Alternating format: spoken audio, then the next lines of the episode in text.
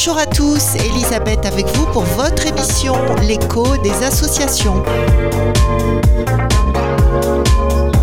Notre invitée aujourd'hui, Sylvie Périgaud, présidente de l'AAR, Association d'astronomie de la Réunion. L'AAR étant l'association fondatrice de l'Observatoire astronomique des MAC. Bonjour Madame Périgaud. Bonjour. Alors, pour commencer, est-ce que vous pourriez nous parler tout simplement de l'AAR Bien, l'AAR, elle a été fondée en 1986 lors du passage de la comète de Halley. Et son président est resté longtemps euh, Michel Vignan, que sans doute vous avez vu à la télévision, puisqu'il a intervenu de nombreuses fois euh, pour euh, des connaissances astronomiques sur à l'époque RFO. Voilà, c'est une association donc euh, d'amateurs d'astronomie, des amoureux du ciel. Et donc nous nous réunissons euh, tous les mois à l'observatoire euh, pour différentes activités d'observation, de photographie. D'accord. Donc c'est vraiment. Au, départ, il était Michel Vignan, donc en 1986. ils étaient combien pour démarrer cette association? Enfin, en gros, ils étaient trois ou ils étaient une dizaine Non, ils devaient être une, une dizaine. Oui. Et l'association a, a, gonflé petit à petit. Bon, mais ça reste, le nombre d'adhérents reste modeste puisque nous sommes environ une quarantaine.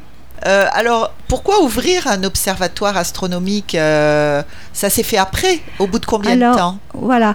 Euh, L'association a été fondée donc en 86 et l'observatoire a été a commencé euh, dès le début des années 90. Il a ouvert en 92.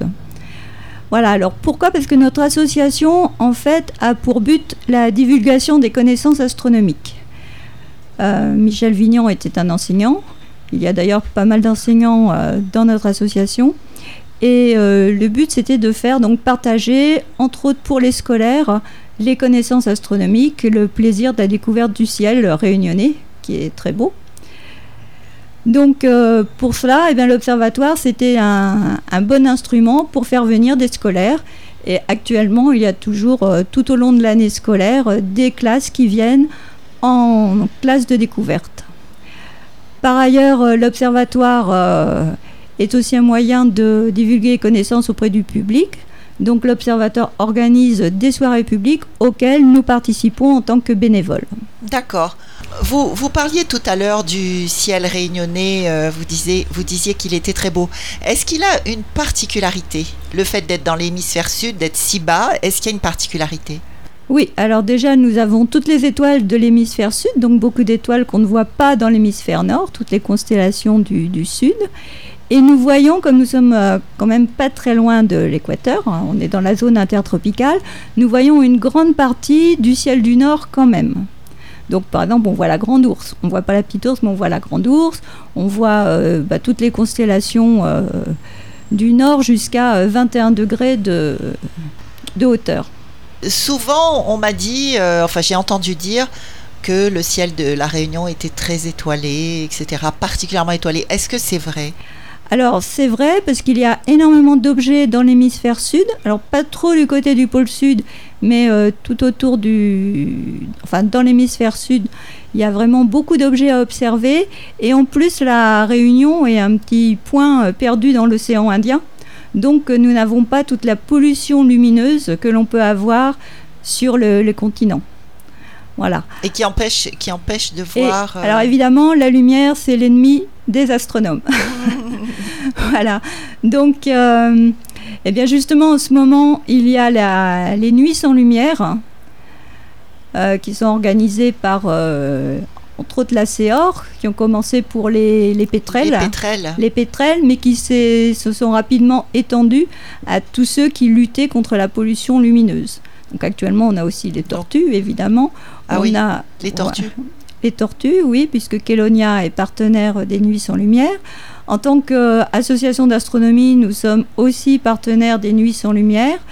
Euh, moi, j'ai pu remarquer que depuis 1990, euh, là, à l'époque où l'observatoire a été fondé, eh bien, euh, le ciel nocturne s'est dégradé.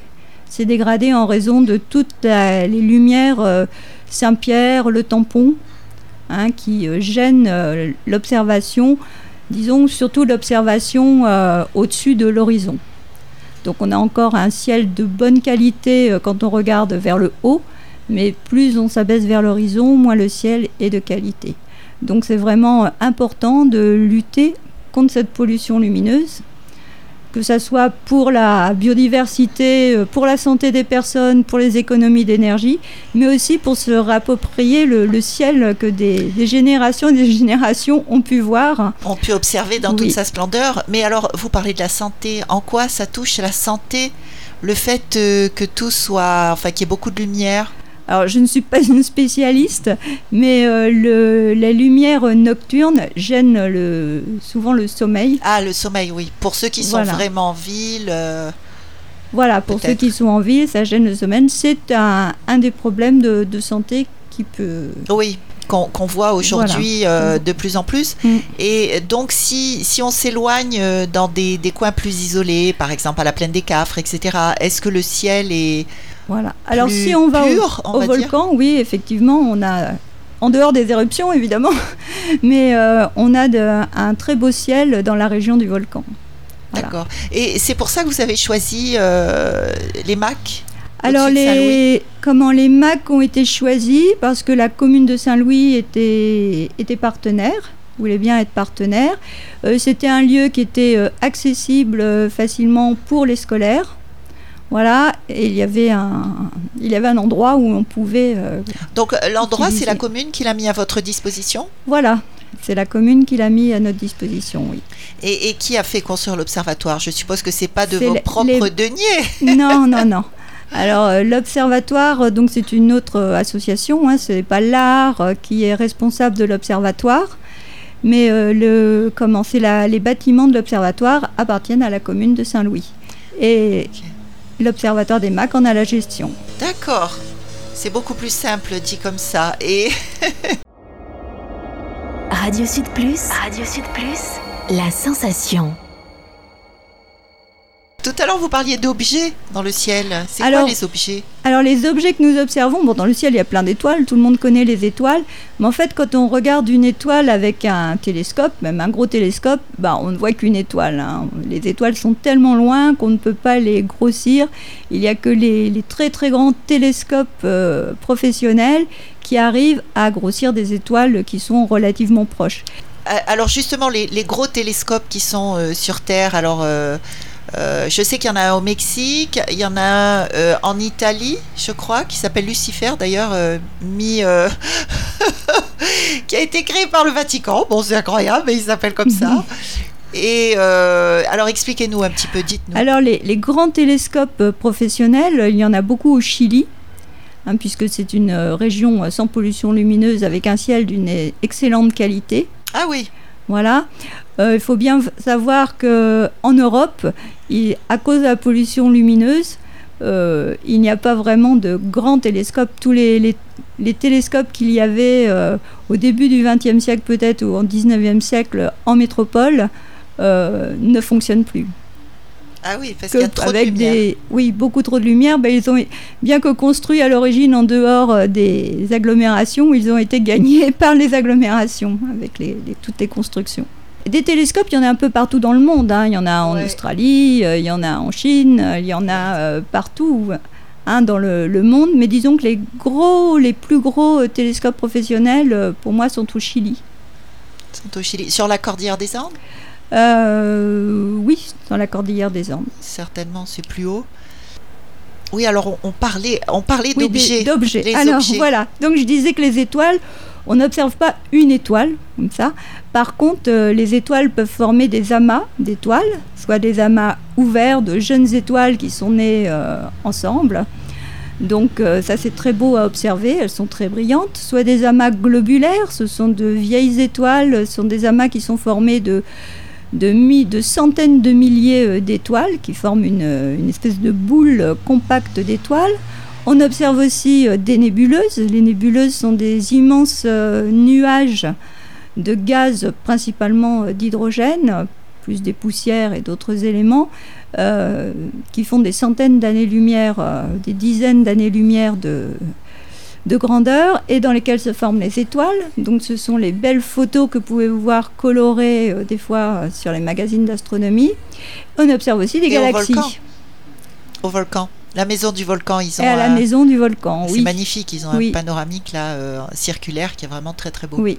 Et donc les galaxies, vous disiez. Et donc des galaxies et évidemment les planètes quand elles sont euh, présentes. Voilà, euh, Jupiter, Saturne, Mars, Vénus. vous arrivez à les voir quand même de votre Ah petit oui, observatoire oui, oui. des Macs. D'ailleurs, moi, c'est l'observation de Saturne qui m'a fait adhérer à l'association Ah oui d'astronomie. Pourquoi Ben, J'ai trouvé ça extraordinaire de pouvoir voir cette planète avec ses anneaux, euh, moi-même, euh, avec mes yeux. voilà, et j'ai trouvé que c'était tellement beau euh, que ça m'a donné envie de, de continuer. Et j'ai adhéré à l'association en 88. Ah oui. Et alors, euh, question euh, subsidiaire, faut-il être matheux pour euh, faire de l'astronomie? Ici quand même un peu, non? Non, en fait, l'astronomie, c'est vraiment interdisciplinaire. C'est-à-dire que, évidemment, quand on fait, euh, quand on veut progresser en astronomie, si on veut connaître plus en astrophysique, évidemment, il y a des maths et des, de la physique, hein, qui, peut être, qui peuvent être très compliquées d'ailleurs. Mais euh, pour observer le ciel, on n'a pas besoin de faire des mathématiques. hein. Euh, la beauté du ciel, c'est accessible à tout le monde. Le maniement d'un télescope, c'est accessible à tout le monde. Ah bon? Oui, bah, il suffit d'apprendre, hein, comme vous avez appris à conduire. Ah oui, d'accord. voilà, c'est pas plus compliqué, c'est même moins compliqué. Ah oui. Voilà. On s'imagine toujours euh, professeur Nimbus en train de manier son. son- Non, non, absolument pas. Il faut faire attention à ce que l'on fait, mais c'est très facile de manier un télescope. Euh, voilà, donc euh, il y, y en a pour tous les goûts. On peut s'intéresser à l'histoire de l'astronomie, puisque l'histoire de l'astronomie, eh bien, elle part de l'Antiquité et retrace un peu euh, l'histoire humaine, puisque l'astronomie a longtemps été importante euh, dans, la, dans les civilisations. Euh, Y compris, y compris dans la chrétienté, quand on parle des rois mages. Ils étaient également astronomes et ils ont repéré cette. euh, paraît-il, paraît-il. ouais. Ils ont suivi cette étoile. Voilà, mais pendant longtemps, les, chefs de, de royaume consultaient des astrologues qui étaient des Astronomes. astronomes Ouais, qui étaient aussi à des- l'époque, puisque euh, pour euh, savoir dans quelles conditions ils pouvaient faire les choses. Si Oui, alors justement, vous venez de faire un lien entre l'astrologie et l'astronomie, euh, ce qui peut effectivement paraître assez logique, puisque on, on dit que si on est né, euh, enfin, euh, les calculs nous montrent que si on est né à une, une époque particulière, un jour particulier, une heure particulière, on serait influencé par certaines planètes. Et il est vrai qu'on retrouve des traits euh, communs, euh, par exemple chez tous les béliers ou chez tous les versos. Ou, euh, alors, Bon, ça, je vous laisse le dire. ah, Alors, c'est vrai que. Mais c'est pendant- une forme d'astronomie Oui. en fait. Voilà, alors pendant très longtemps, effectivement, astronomie et astrologie ont été complètement liés. C'est-à-dire que les, les hommes pensaient que leur euh, destin était gouverné par les étoiles. Hein, puisque je vous dis, les chefs de royaume euh, consultaient des, des astrologues. Donc, euh, s'il y avait une éclipse, s'il y avait une conjonction particulière, si euh, les planètes étaient rétrogrades, ça pouvait être néfaste et tout, il fallait le savoir. Il Oui, eu- d'ailleurs, je vous coupe. Mais dans Tintin, Exactement. il est sauvé à un moment donné quand il est prisonnier chez les Incas. Ils vont le brûler. Et lui, il a prévu qu'il allait avoir une éclipse. éclipse, Et il est sauvé par cette éclipse solaire. Donc oui, effectivement, ça peut gérer notre vie. Voilà. Bon, il faut savoir aussi qu'on s'en est servi en médecine. hein. On se soignait par rapport euh, aux, étoiles et aux planètes. Voilà. Donc, euh, mais tout ça, euh, on l'a abandonné depuis longtemps. Enfin, depuis longtemps. Depuis l'ère moderne, hein, l'astronomie s'est complètement séparée de l'astrologie. Donc, l'astronomie, c'est vraiment l'étude du mouvement et des caractéristiques des astres. Hein, c'est devenu rapidement de l'astrophysique depuis qu'on peut analyser la lumière des étoiles avec euh, les télescopes et les différents moyens euh, modernes. Voilà. Et de plus, le ciel a changé, si vous voulez, puisque l'astrologie euh, date d'un ciel d'il y a 2000 ans. Or, le ciel d'il y a 2000 ans n'est plus exactement le même qu'aujourd'hui. Et quand on parle d'astrologie, quand vous parlez par exemple des gens qui sont du signe du bélier, c'est parce que le Soleil était devant la constellation du bélier il y a 2000 ans. Actuellement, le Soleil n'est plus devant la constellation du bélier à cette époque, au mois d'avril, mais devant les poissons. Donc euh, si on suivait les règles, on ne devrait pas être du signe du bélier, mais du signe des poissons. Et oui, voilà. Donc il y a un rapprochement quand même. Voilà, le ciel euh, des astrologues est un ciel euh, qui, est, qui a été figé et qui ne correspond pas au ciel des astronomes actuellement. Oui, ils, ont, ils sont passés carrément à autre chose, mais parce qu'ils doivent faire de la de la prévision. Donc ça, c'est tout un autre bah, domaine. pour moi, euh, l'astrologie est une croyance. Oui, voilà, voilà. L'astronomie est une science. Tout à fait, oui, tout à fait. On est bien d'accord là-dessus.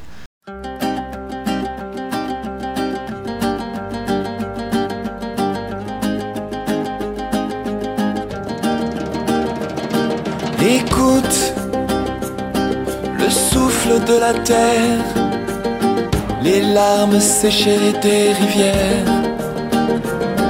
Écoute les pleurs des forêts de miel, des idées noires dans notre ciel.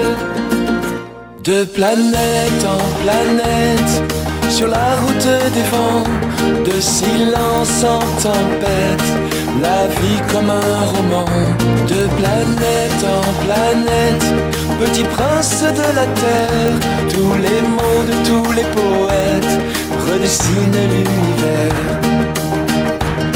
Marcher, marcher sur les chemins de rose, il suffit parfois que l'on ose. L'amour, l'amitié, seule terre de l'exil, ton seul pays, ta seule famille.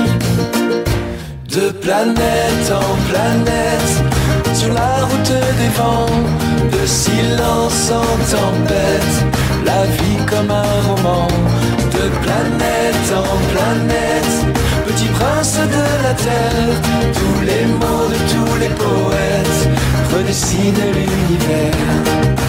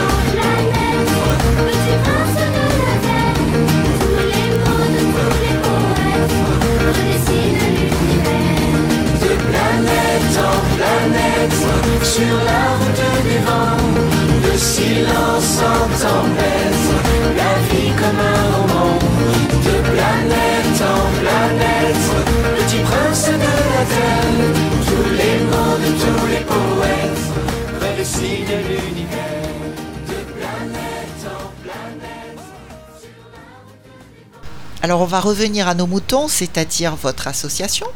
Est-ce que vous recevez des subventions? Alors notre association, en tant qu'association d'astronomie et non pas en tant qu'observatoire, euh, ne reçoit pas de subventions, sauf dans des cas particuliers, quand on a, on a organisé des, événements, des concours, puisque l'association a organisé des concours au niveau des scolaires. Euh, ou des manifestations particulières, là, on a fait des demandes de subventions auprès de la région, du département. Voilà, on en a reçu. Mais disons que notre fonctionnement euh, ne demande plutôt pas. administratif, mais c'est. Voilà, ne demande pas d'association. On n'a pas euh, de, subvention, excusez-moi. Euh, on n'a pas besoin de subvention pour notre association à art. D'accord. Et, alors pour l'Observatoire des MAC Alors pour l'Observatoire, euh, l'Observatoire n'a pas de subvention de fonctionnement. Euh, c'est la commune qui s'en charge, puisque si j'ai bien compris, il a été créé par la commune de Saint-Louis. Alors, il a été créé par l'art et la commune de Saint-Louis. Euh, il ne reçoit pas de subvention de, de fonctionnement, puisqu'il s'autogère. Si vous voulez, le passage des scolaires et du public permet de payer les salaires des gens qui travaillent à l'observatoire, puisqu'on a cinq personnes qui travaillent à l'observatoire. Et hum, on a aussi un partenariat avec le rectorat, qui j'espère va perdurer. Oui, j'imagine. Voilà, qui euh, a détaché euh, une personne euh, pour les classes de découverte. Euh, par contre, l'observatoire donc reçoit des subventions d'équipement. Quand il y a un projet, soit de construction de télescopes, soit euh, de matériel pour les scolaires. Avec euh, la région, ça, non? Avec la région, euh, voire le département, pour l'éclipse, pour des événements aussi, pour l'éclipse de soleil qui a eu, en- qui a eu lieu en 2016. Alors, L'observatoire va organiser un événement et on a eu des subventions de la FEDER. Alors là, les dossiers La sont très compliqués. Ah oui, oula, oui. Alors, euh, vous disiez que vous, vous aviez une quarantaine d'adhérents. Est-ce que vous acceptez de nouveaux adhérents et doivent-ils avoir un profil type? Alors, il n'y a pas de profil type, euh, sauf que les adhérents doivent être des adultes. Notre association est une association pour adultes, c'est-à-dire qu'on ne prend pas d'enfants dans l'association. Les jeunes de moins de 18 ans euh, ne peuvent pas euh, adhérer à l'association. Euh, sinon, il n'y a pas de profil type euh, à partir du moment où on est intéressé par l'astronomie. Alors, par contre, il faut savoir que notre association aide l'Observatoire des MAC. Donc, euh, quand on adhère à l'association, il faut être prêt à participer aux soirées publiques euh, ou aider l'Observatoire d'une façon ou d'une autre. Oui, alors justement, donc il n'y a, pas d'adhérents pour l'Observatoire des MAC, c'est que l'AAR, Oui, les adhérents. Et euh, alors, qu'est-ce que vous demandez à vos adhérents déjà? Est-ce qu'il y a un, un tarif particulier pour démarrer, pour être adhérent? Alors l'adhésion à l'association, c'est 25 euros Pour l'année? Pour l'année. Euh, après, euh, des fois, on organise des stages, donc euh, on fait payer un petit, un petit peu pour les stages. Ça fluctue, ça peut être une dizaine ou une vingtaine d'euros pour les stages. Ce qui n'est pas grand-chose. Et les adhérents sont tenus de participer au stage? Ah non, non, non, chacun est libre Ah oui, de participer ou de ne pas participer au stage en fonction de ses disponibilités. Euh, comme pour euh, aider pour les soirées publiques, euh, chacun le fait en fonction de ses disponibilités. Alors, à quel type de problème doit faire face une structure telle que la vôtre? Chaque structure, chaque association ayant des problèmes récurrents qui lui sont propres. Évidemment, certaines associations ont toujours les mêmes problèmes. Enfin, elles se ressemblent dans le type de problème qu'elles doivent affronter. Ça peut être les locaux, ça peut être le manque de public, euh, voilà. Euh, vous, c'est quoi? Voilà. Alors nous, c'est le, c'est plutôt le temps. C'est-à-dire que la, hum, l'astronomie, ça se pratique de nuit, évidemment. Et donc, euh, on peut y passer des soirées, voire des nuits, si bien qu'il faut être disponible. Donc, pour les gens qui travaillent ou qui ont des enfants, ça peut être quelque chose de compliqué euh, de venir souvent euh, à l'observatoire, de passer beaucoup de nuits à observer le ciel. Donc disons que dans notre association, il y a quand même beaucoup de retraités et que les, et, les jeunes ont, du mal à beaucoup s'impliquer, évidemment. Donc euh, on essaie de faire des efforts à l'association pour euh, recruter des gens euh, qui sont plus jeunes, pour prévoir la relève. Oui, c'est ça. Voilà, et c'est vraiment une de nos préoccupations, quoi. Voilà, de, de faire adhérer des gens, des gens jeunes. C'est pas banal, c'est pas banal. Vous êtes la première association à me parler de, de ce problème. Alors, je peux vous parler d'autre chose. Notre association euh, organise aussi des voyages sur des thèmes astronomiques. Donc, on a déjà fait, euh, je crois, euh, 14 euh, voyages, organisé 14 voyages, soit pour des éclipses de soleil, soit pour visiter des observatoires. Là, dans le monde, et en général, ça se passe très bien, c'est très agréable, puisqu'on en profite aussi pour faire un, petit peu de tourisme dans les pays concernés. Oui, c'est sympa ça. Avez-vous des projets dans un avenir proche? Alors oui, on a des quelques projets. euh, bah, de continuer de toute façon à, aider l'observatoire, hein, le possible, à proposer des, des activités. à nos adhérents. Euh, on a un projet aussi de voyage pour une éclipse en Australie en 2023. Qui... Ah oui Donc il faut savoir que les astronomes, qui, les- ce qu'on appelle les chasseurs d'éclipses, euh, se déplacent, font des milliers de kilomètres pour quelques minutes d'observation. Voire euh, une minute ou deux d'observation, puisque les éclipses sont des phénomènes qui sont... l'é- L'éclipse totale est un phénomène qui est très rapide. Et à quoi ça leur sert de voir ça? Pour la beauté, C'est juste la passion. encore une fois, Ouais, pour ouais. la beauté. Les... Actuellement, les éclipses ne servent plus trop pour la science. Elles ont servi au début du XXe siècle, puisque euh, lors d'une éclipse, on peut voir la couronne solaire euh, qu'on ne voit pas habituellement à cause de notre atmosphère. Donc, euh, lors d'une éclipse, on peut la voir, et donc ça servait aux astronomes au début du XXe siècle, donc à approfondir leurs connaissances sur le Soleil. Alors, est-ce que vous souhaitez, c'est une question vraiment euh, traditionnelle, on va dire, qu'on pose euh, sur Radio Sud Plus à nos associations.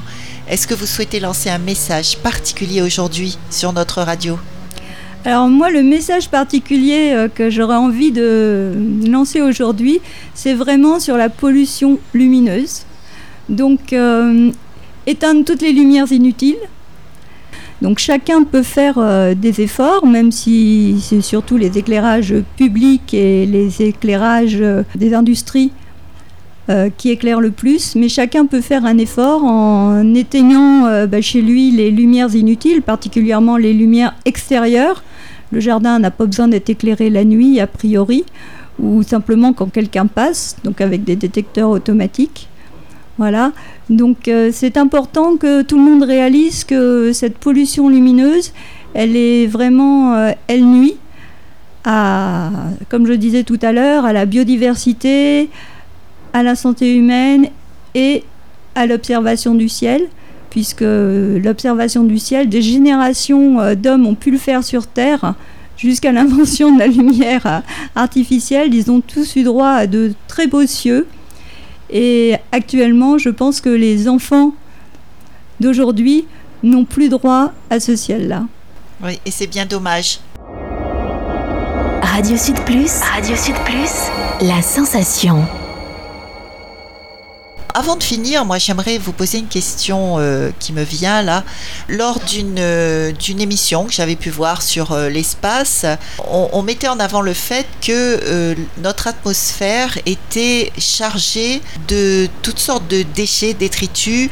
Alors pas des déchets alimentaires évidemment, mais des déchets laissés par les différentes fusées qui, qui sont passées dans l'espace, les vieux satellites abandonnés, etc. Voilà. Alors, c'est pas exactement notre atmosphère, ou disons que c'est la haute atmosphère. hein, c'est les endroits où tournent tous les satellites, tous les satellites que l'on a envoyés autour de la Terre.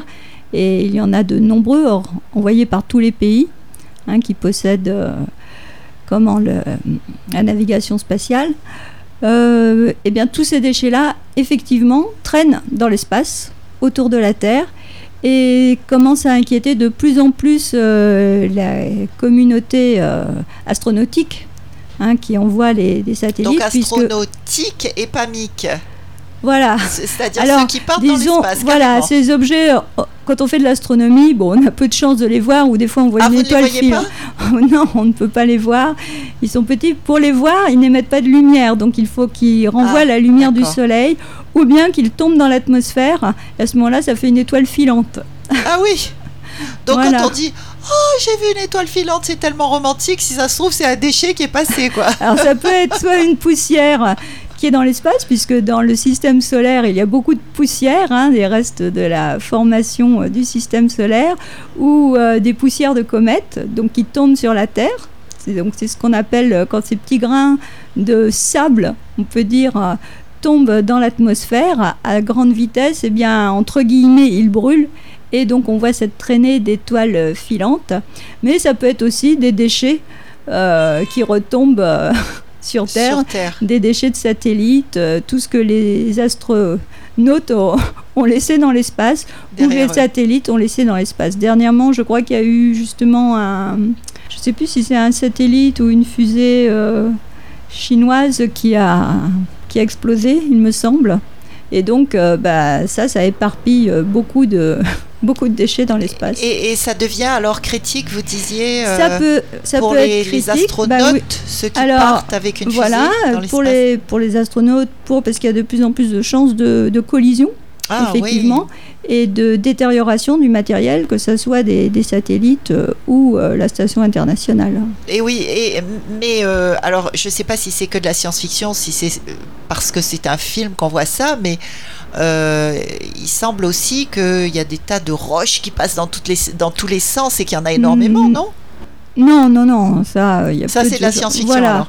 Hein, Ça, si c'est vous- Star Trek. Alors, voilà, la, la ceinture, il y a une ceinture d'astéroïdes entre Mars et Jupiter, mais ces astéroïdes, euh, on nous les montre toujours euh, comme effectivement des, des roches très proches les unes des autres, des, des gros cailloux très proches les uns des autres, mais en fait, euh, ils sont très éloignés. Vous avez... euh, Le temps de les éviter. voilà, on a le temps de les éviter, voire de ne- quand on traverse la ceinture d'astéroïdes, de n'en voir aucun. Ah oui, d'accord, d'accord. Donc c'est vraiment du film, du Hollywood, quoi. Voilà, mais cette ceinture d'astéroïdes existe et il y a des milliers d'astéroïdes dans cette ceinture. Seulement comme elle est très très grande, ils sont éparpillés sur cette euh, sur cet anneau. D'accord. Alors, est-ce que vous avez un numéro de téléphone à transmettre aux auditeurs qui souhaiteraient prendre contact avec vous? Euh, bah, moi, je préférerais euh, mon mail. Allez-y. Alors mon mail c'est perigo p e 2 r i g a u l t point s f m Alors, arrobas- S comme Sabine. oui F. F comme forêt et M comme euh, maman. D'accord. Voilà, arobase wanadoo.fr. Le numéro de l'observatoire, c'est 02 62 37 86 83. Je répète donc euh, le numéro de l'observatoire pour ceux qui n'auraient pas eu le temps de le noter. 02 62 37 86 83. Vous avez un site internet, bien sûr. Il y a un site internet. Alors pour le numéro de l'observatoire, il faut savoir qu'il faut téléphoner avant 13 heures. avant 13h pour l'Observatoire. Alors, c'est la fin de notre émission. Sylvie Perrigot, merci d'avoir été avec nous et surtout, je donne rendez-vous à nos auditeurs pour écouter plus longuement Sylvie, Sylvie Perrigot nous parler euh, d'astronomie pure. Lors de l'émission, vous avez la parole. Alors, on se donne rendez-vous pour très bientôt à l'Observatoire. Bien, au revoir et merci de m'avoir invité.